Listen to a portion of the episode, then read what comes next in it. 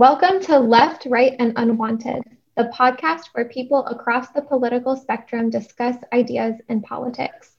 I'm Lauren, and I'm the left. I'm Morgan, and I'm the right. I'm Luke, and I'm the unwanted. Last time, we briefly discussed my least and most favorite presidents.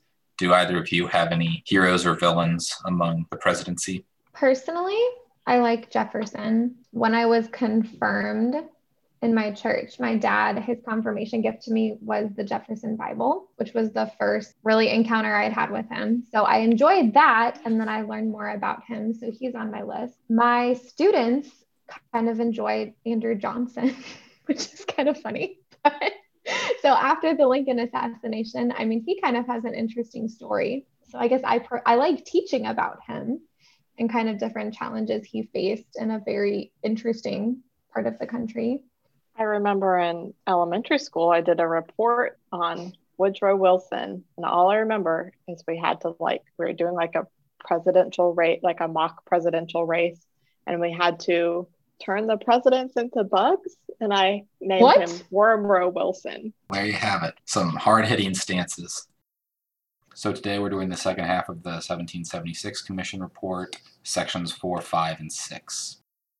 Section four summarizes challenges to America's principles, including slavery, progressivism, fascism, communism, racism, and identity politics. Section five delves into the task of national renewal. So, after examining the issues facing the nation, how do we get the nation back on track? And then section six offers concluding thoughts and a reflection on America's founding principles.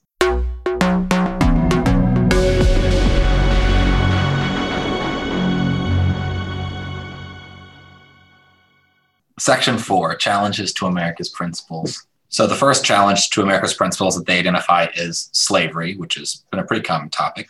Really, this is the part where I think you could argue that this is written in opposition to the 1619 Project. They do say in here that many Americans believe slavery to be uniquely American, which I think we've already discussed in previous episodes, is just essentially not true. It's just factually false. I agree with them. Yes, slavery is not a uniquely American thing. And that, yes, it has been the case in human history. But then they go on to also assert that the founding fathers did own slaves, they were slave owners, but they say that they've kind of been unfairly judged because of a lot of that. It goes through and talks uh, again about sort of the history of America with slavery through the First Continental Congress, Second Continental Congress articles, and how they they took some actions that discontinued the slave trade. The Northwest Ordinance ordinance explicitly banned slavery and, and benjamin franklin being the president of the, the first abolition society and some other or anti-slavery actions taken by people of the us founding fathers. And then here it actually mentions something i mentioned last episode about frederick douglass how he initially condemned the constitution but then changed his mind. And then it gets into calhoun who and, and this is going to be something that's going to recur throughout the rest of the the paper is they say calhoun rejected the Declaration's principle of, of, equality as the most dangerous of all political error and added a new theory in which rights are not individual, but they are they adhere in groups and races according to historical evolution. They, they, they're quoting him from his speech on Oregon, which he gave in 1848. 1848 was a year that there were a lot of revolutions in Europe. It resulted in a lot of immigration to the United States. Almost every I believe every single European nation except for Britain had a revolution of some sort in, in 1848. He talks about how the worst form of government is better than anarchy, and individual freedom must be subordinate to whatever power may be necessary to protect society against anarchy from within or destruction from without. He first starts by attacking a phrase that says all men are born free and equal. And he says this isn't true because men aren't born, infants are. You become a man later.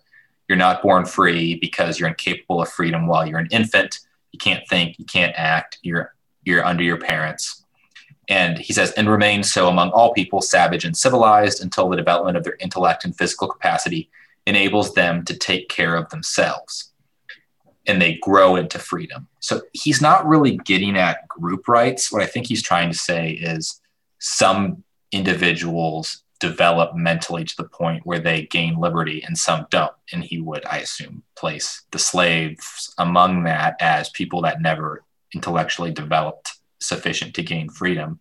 So it's not that rights are group rights or, or race rights. It's just that some people never attain individual rights because of their own lack of mental development. I think the report's trying to tie Calhoun to identity politics later, so they categorize it as group rights, but it's really individual rights that just not everyone ever gets, is, is his position. I also wondered if they're reading some of his beliefs as the idea of group rights too. Um, so they do discuss that he, and we've said this, I think, in some of the 1619 episodes, that he has called slavery a positive good. I mean, and I was kind of trying to see where they got this too. And I wondered if it came from his views on majority rule. And that's kind of what they're trying to say with group rights, meaning how he viewed different groups and how they should be able to vote and express interests. The next challenge to America's principles that they identify is progressivism, which uh, specifically progressivism as the movement that occurred in the decades following the Civil War um, in response to the Industrial Revolution and the expansion of urban society. The way they define it up front is by saying that progressives think America's original software, meaning the founding documents, as in the Declaration of the Constitution, are no longer capable of operating the hardware, meaning the industrial society and structure of the country. So, the way progressivism is defined is by saying the initial documents that set our nation up are antiquated and things need to be reformed. They say in here that progressives are concerned with group rights. The idea that progressives thought that the founding documents were outdated is, is accurate. I mean, you see Wilson talking about the Constitution is something that hinders what needs to be done. And really, it's again, I don't think progressives really hold to group rights um, that are constantly redefined and changed with the times. I think they're Millian utilitarians where they don't really believe in rights. Anything they designate as a right, it's it's a right because it's useful. So it's it's really all sort of a, a consequentialist approach. So anything that seeks to protect rights is getting in the way of the common good is uh, how a progressive of progressive of the time would likely categorize it also yeah progressives in addition to not liking rights they also didn't like the structure of the old government so they were really big into um, central planning so they they wanted a rule of the technocrats this sort of listen to the experts trust the science central planners and they will sort of tinker around. You have these policy wonks who are going to come in and set the right, set the interest rate here. We'll set the tax rate here, and we'll get everything you know correct, and that'll enable us to run society.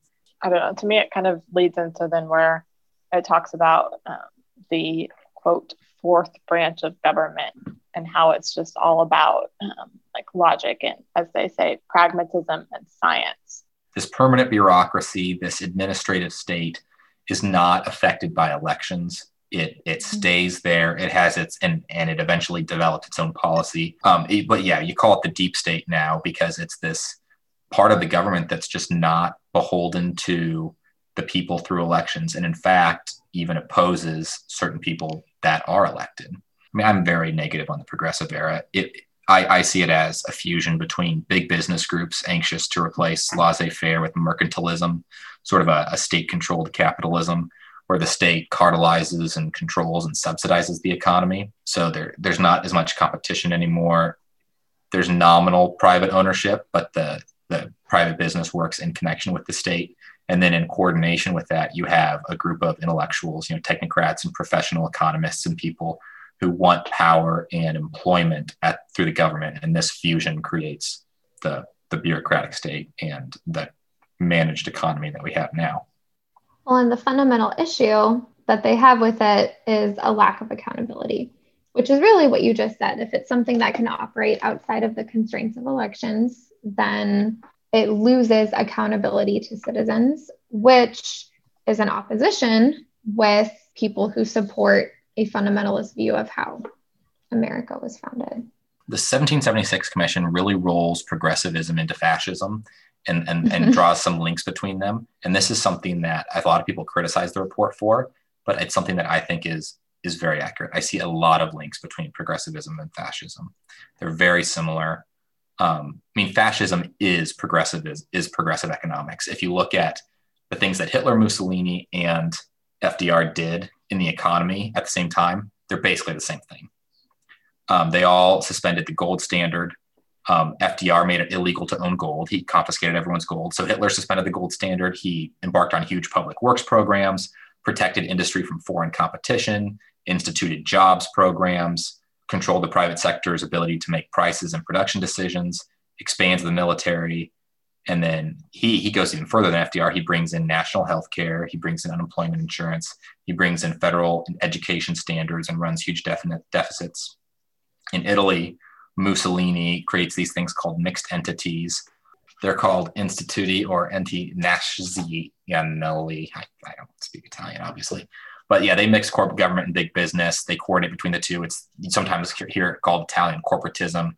Uh, he also institutes protectionism in public works. In 1934, Mussolini said three fourths of business in the hands of the state.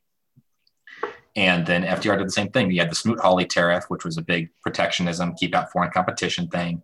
The New Deal had the National Recovery Administration, which was to eliminate cutthroat competition by bringing industry, labor, and government together to create codes of fair practices and set prices. The Agricultural Adjustment Act sought to cartelize the agriculture industry.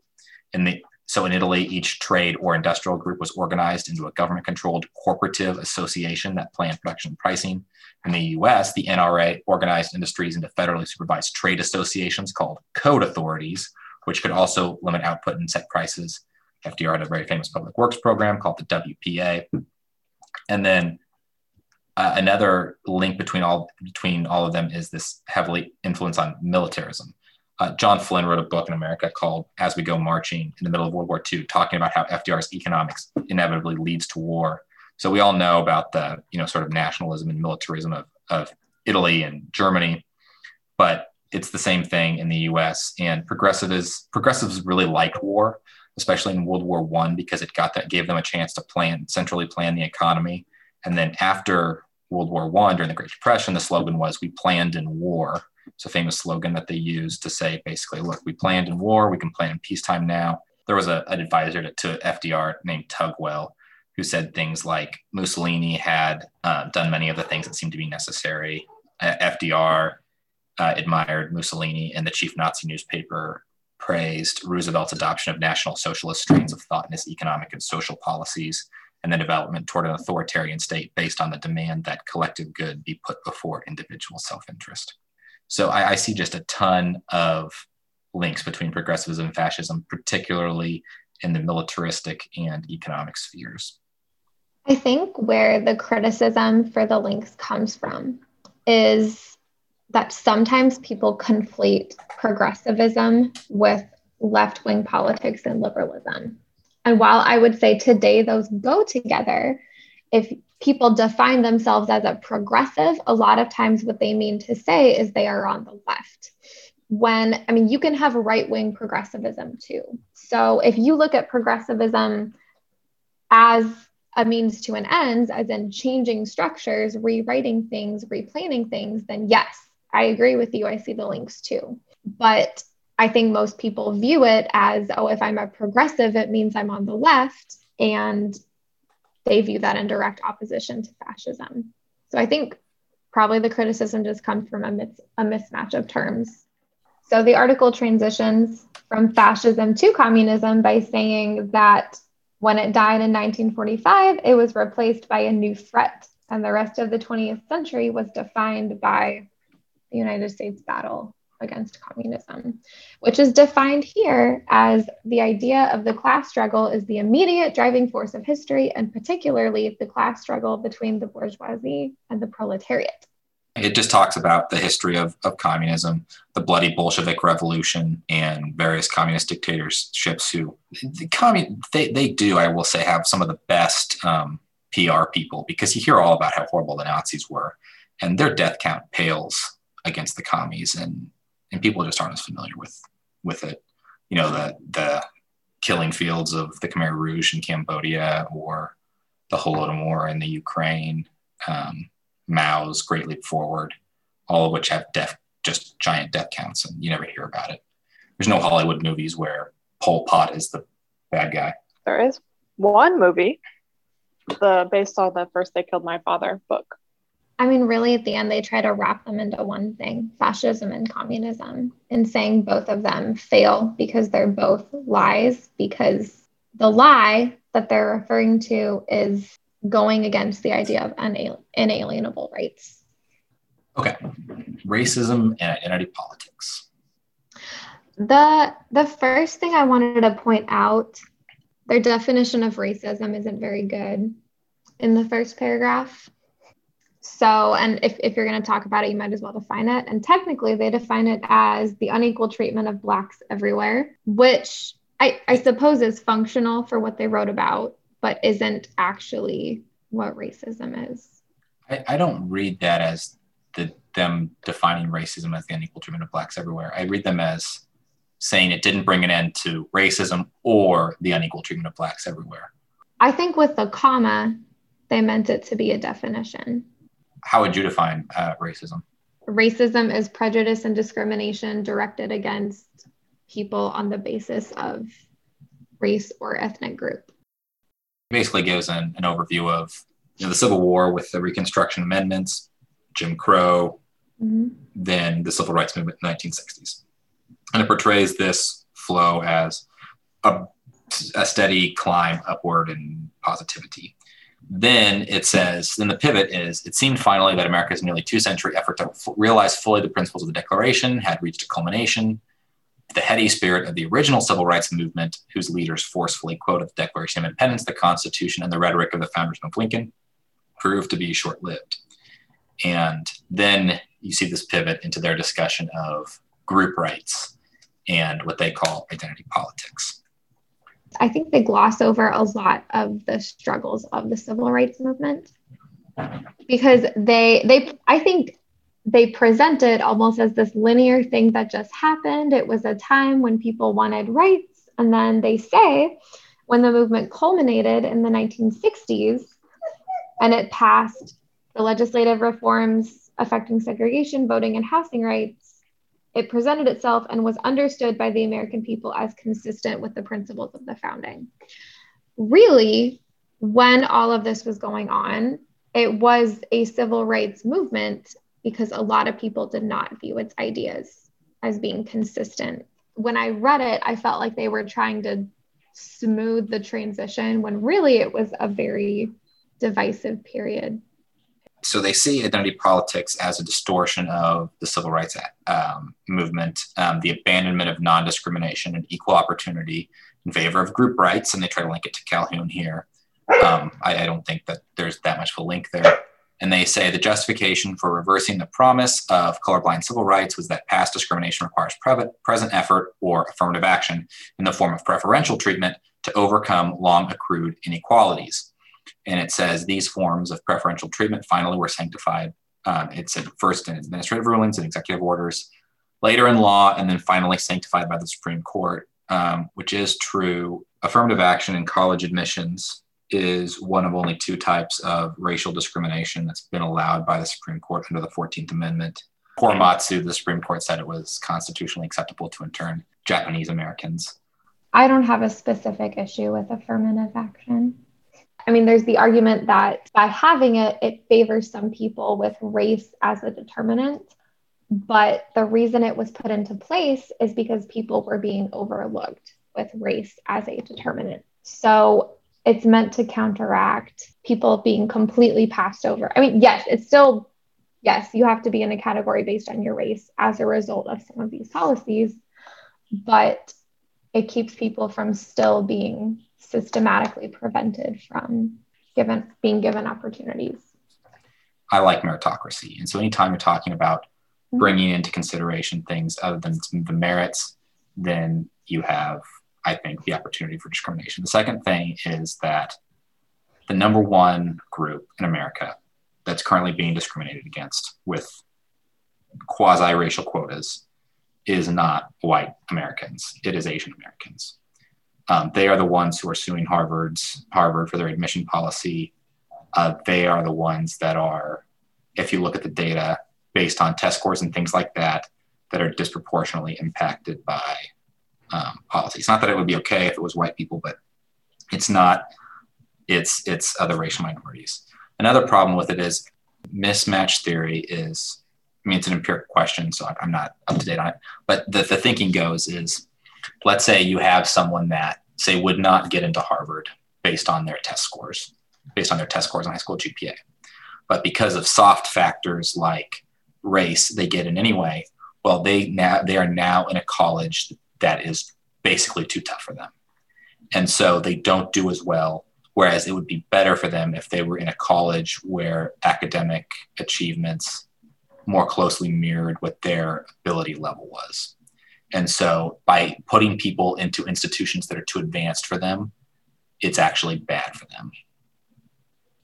And I can see that that like affirmative action is addressing more the symptom than the cause that if there is inequality in how people are being treated and looked at for jobs or acceptance into admittance, admittance into schools, that the problem comes earlier on, then yeah, take take race off the applications. Take it's hard when it is a factor in the negative, but making it be a factor in the other direction doesn't seem like the right solution. And while I don't know what the right solution would be, other than to tell people don't judge people based off their race and ethnicity.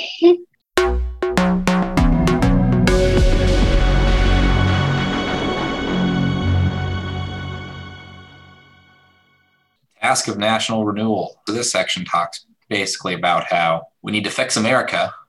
and the way to do that is through education and the formation of citizens through patriotic education that teaches the truth about America. The first institution the article cites as having the most influence on saving America is the family. My first question was, what do they think families are doing? I mean, my, my first question was like, what do you think happens in the family? Because what they discuss is everything's framed almost in the context of things that are not happening. Like it's all of these suppositions that they put in place. And I felt like it reads that they believe these things aren't occurring. And what it says is that number one, when children see their mother and father hard at work, they learn the dignity of labor and the reward of self discipline. When adults speak out, um, children learn time tested concept of free expression. When parents serve a neighbor in need, they model charity, etc. So, and it says for the American Republic to endure, families must remain strong and reclaim their duty to raise up morally responsible citizens who love America and embrace the gifts and responsibility of freedom and self government.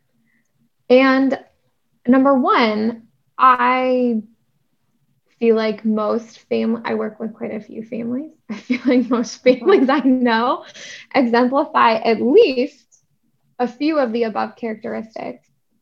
And it's kind of asserting that today's families are not raising responsible citizens, which I think is completely untrue.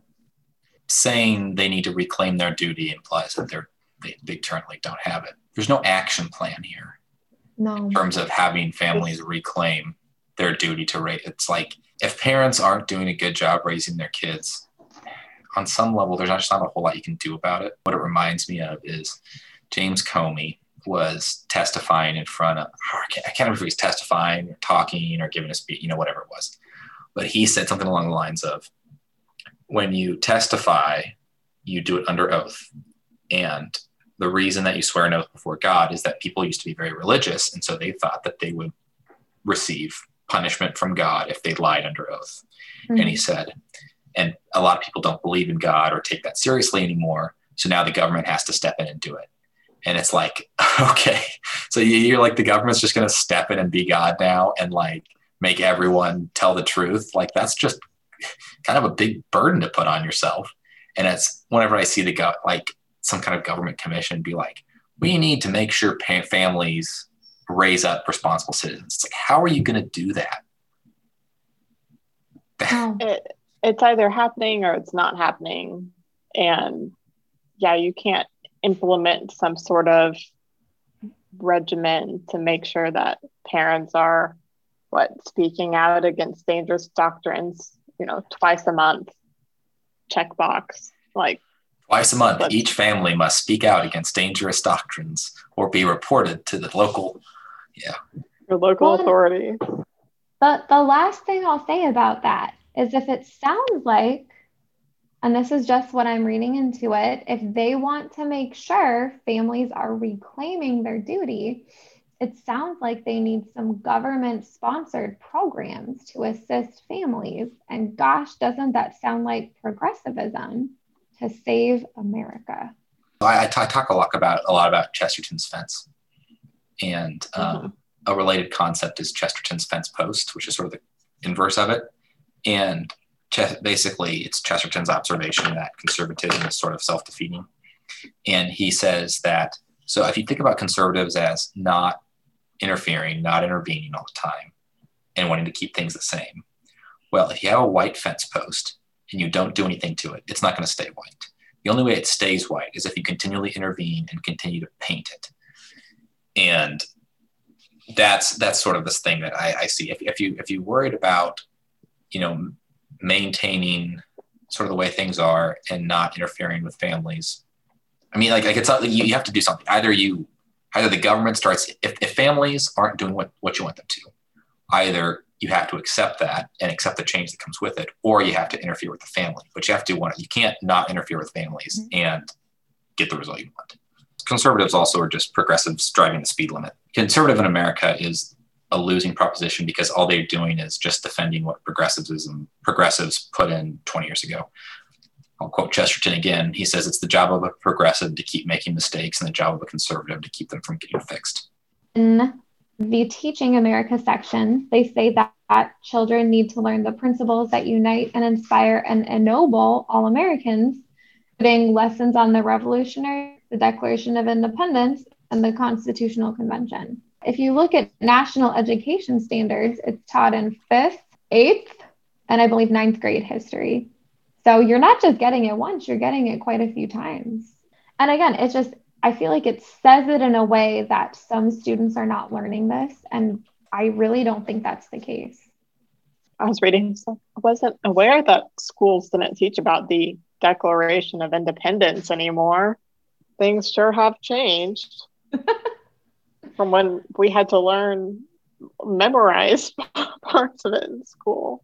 I, yeah. I did somewhat appreciate them also defining the fact that love for your country is not romantic love for those of you out there who were wondering if it could be. This section is, I think, a perfect illustration of what you just said, Lauren. This, the idea that schools are there to make good citizens is a progressive idea. That's where it starts. So if you look at the history of public schooling in America, the first people to do it are the Puritans. And the reason they did is they wanted to make good little Puritans. And so they were educated in the Bible and um, that kind of thing. Then Horace Mann goes to Prussia and he sees the Prussian model of education, sees how great it is that everyone, they make these great obedient little students. He brings it back and they implement this Prussian school of this Prussian idea of um, schooling in the during the progressive era um, after the Civil War in the in the third party system. The, um, the primary conflict was between people called um, pietists and people called liturgicals. Pietists were typically descended from New England Puritans, and they were Anglo-Saxon in origin, and they also tended to be at this point irreligious, but they still kept the millennialism of of their parents. And so they really wanted to purify society versus the liturgicals who were Irish and German and Italian who were Catholic and not Anglo Saxon. Specifically, the Pietists pushed through these things called Blaine Amendments. And what Blaine Amendments did was they outlawed parochial and private education. And the goal was we're going to take the kids of all these immigrants, these, these papist immigrants, and we are going to send them to public school, read Protestant school, and then we are going to teach them what we think they should learn. And it was uh, it was implemented along with along with their eugenics program which was pretty anti-catholic. And what they wanted to do was these and the pietists were very heavily linked to the progressives. What they wanted to do was they wanted to remake the children of these immigrants in their own image and make good citizens that loved America rather than, you know, the homeland or whatever. And so that's what conservatives are defending 100 years later.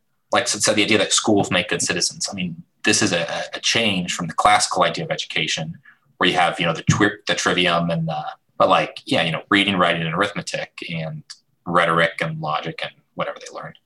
And in place, we're gonna we're gonna make good citizens. It's like so you're going to break the will of children and teach them to be good little obedient robots and automatons. Have fun with that. Nebraska is not technically Common Core, nor will we ever be, because there's a provision in the Nebraska Constitution that all Nebraska curriculum must be written and approved by Nebraska teachers. So we actually have a state provision that blocks us from being a Common Core state. However, if you look at curriculum across the nation, regardless of if we are or if we are not, really is irrelevant because the curriculum that is available for you to purchase and adopt is already aligned to Common Core standards.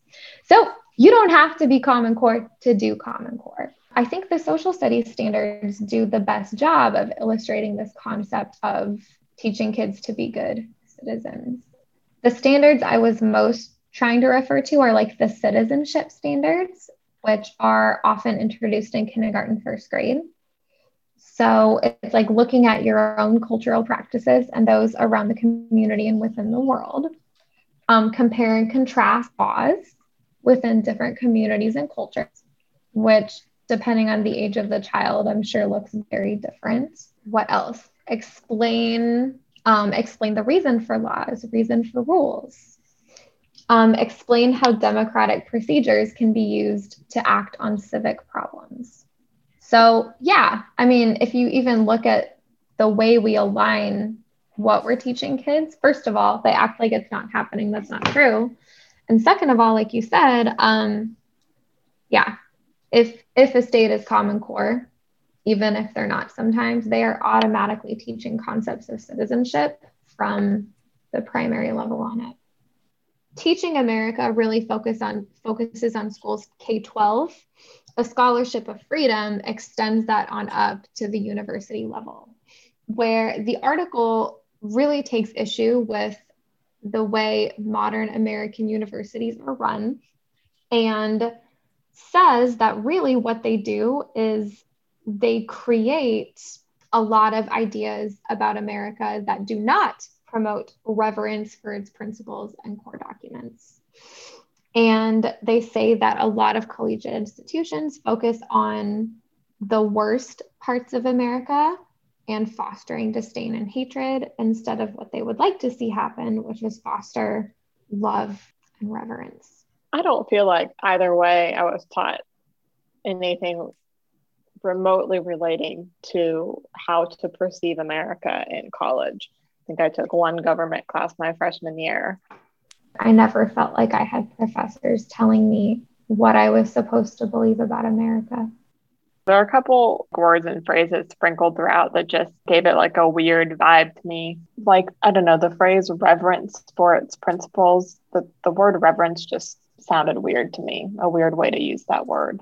There's very few things that I have reverence for, and uh, mm-hmm. uh, the United States government is not one of them. It's just one of those things where I think the focus should be on accuracy. Is the is the scholarship accurate? Not what is the conclusion of the scholarship? Because if the if the scholarship is accurate, then you go for then you follow its conclusion whether you like it or not. If it's inaccurate, then you reject it. And that's really where I think the focus should be, not on whether it's you know reverent or not. And and, and you can be factual without being truthful. So like mm-hmm. if I mm-hmm. tell you a bunch of stories that were all true, but we're all very, we're not maybe representative of the broad swath of history. That's inaccurate just as much as outright lies. At no point should, at least I believe, at no point should an institution tell you what to believe one way or another. So if we're going to take issue with it supposedly giving students all this anti American propaganda, we should also take issue with it giving them only reverential propaganda. It's the same thing. I mean, your college shouldn't tell you what to think about things. You're not paying mm-hmm. for that, which I think launches perfectly to the American mind, which was also a treat. Um, in addition to um, a strict non-romantic love for America in our school, sorry, in our schools, our public universities, um, they also argue for it in literature. So, in The American Mind, it discusses how Americans yearn for timeless stories, noble heroes. We want to be inspired to be good, brave, diligent, daring, generous, honest, and compassionate, and probably many more things, as I'm sure to lots of people all over the world. But there's all this um, kind of poetic language about many of the classics. So, Mark Twain, Edgar Allan Poe, different Independence Day songs, um, Little Women.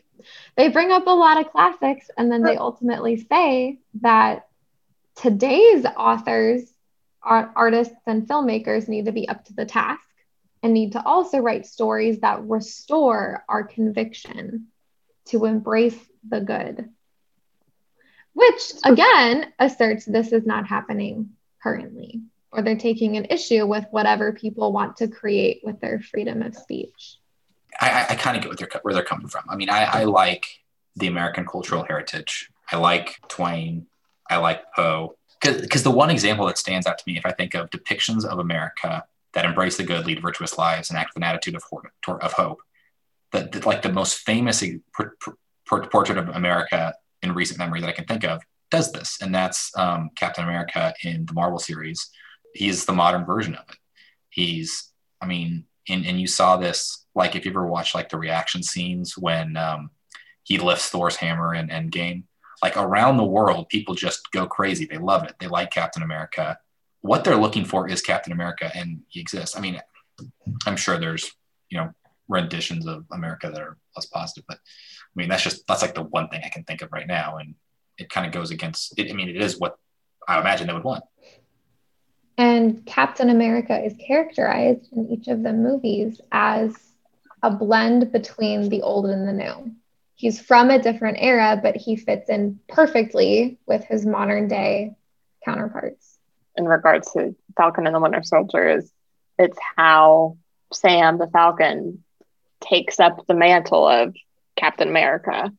And then especially in relation to being a black person in America and what it means for him to take on that mantle. The reverence for the laws section is interesting because it's kind of like, please tell me more about how the, the founders showed reverence for the laws when they declared independence and fought a war against essentially the government at the time. Yeah, I mean, and, and if you look, read into American colonial history, it's there are so many rebellions, even before the American Revolution. There's just tons in every colony and it's mm-hmm. great. Mm-hmm. I mean, there's the, I, I, get the idea that you don't want you know people just getting murdered with impunity and you know buildings burning all over the place.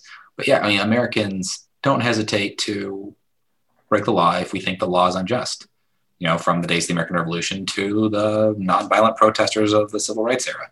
When they talk about reverence for the law, they really only go on to address the idea of rule of law and mob rule. There, I mean, that that's the only thing being addressed here. There aren't any specific laws they're looking to see elevated to more reverence. There aren't any laws that they're seeking to change. They really only advocate this to mean the American people need to abide by rule of law, meaning the law should apply to everyone. And then it cautions against mob rule and states that it's unpatriotic. But that's really the only thing discussed yeah, it talks about mob rule and tyrannical rule both violate the rule of law. There's a concept called anarcho tyranny. Basically, the idea is that, well, maybe it's easier to give an example of this. In, um, I saw a video at Portland or somewhere like there, and there's this guy in a, in a truck and he's driving, and these protesters come out and they, they cover his windows with spray paint and start like beating on the doors and stuff. And he gets out of the car and he pulls a gun and the cops who are sitting there watching all this happen come over and arrest him for pulling the gun out.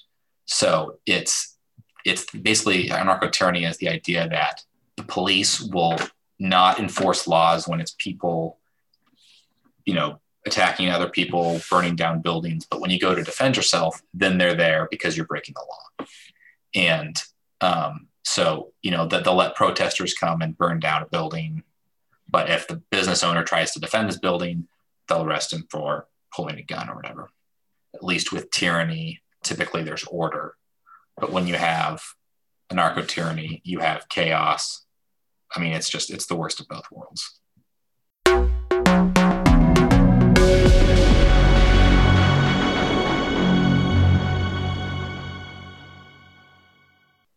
yeah, and then in, the, in conclusion, it, it basically reiterates what we've talked about. Um, America's founding principles are true, um, not because they're perfect, not because Americans have perfectly fulfilled them, but because they're based upon the eternal truths of the human condition. These principles of created equal, and inalienable rights, the powers from the consent of the governed.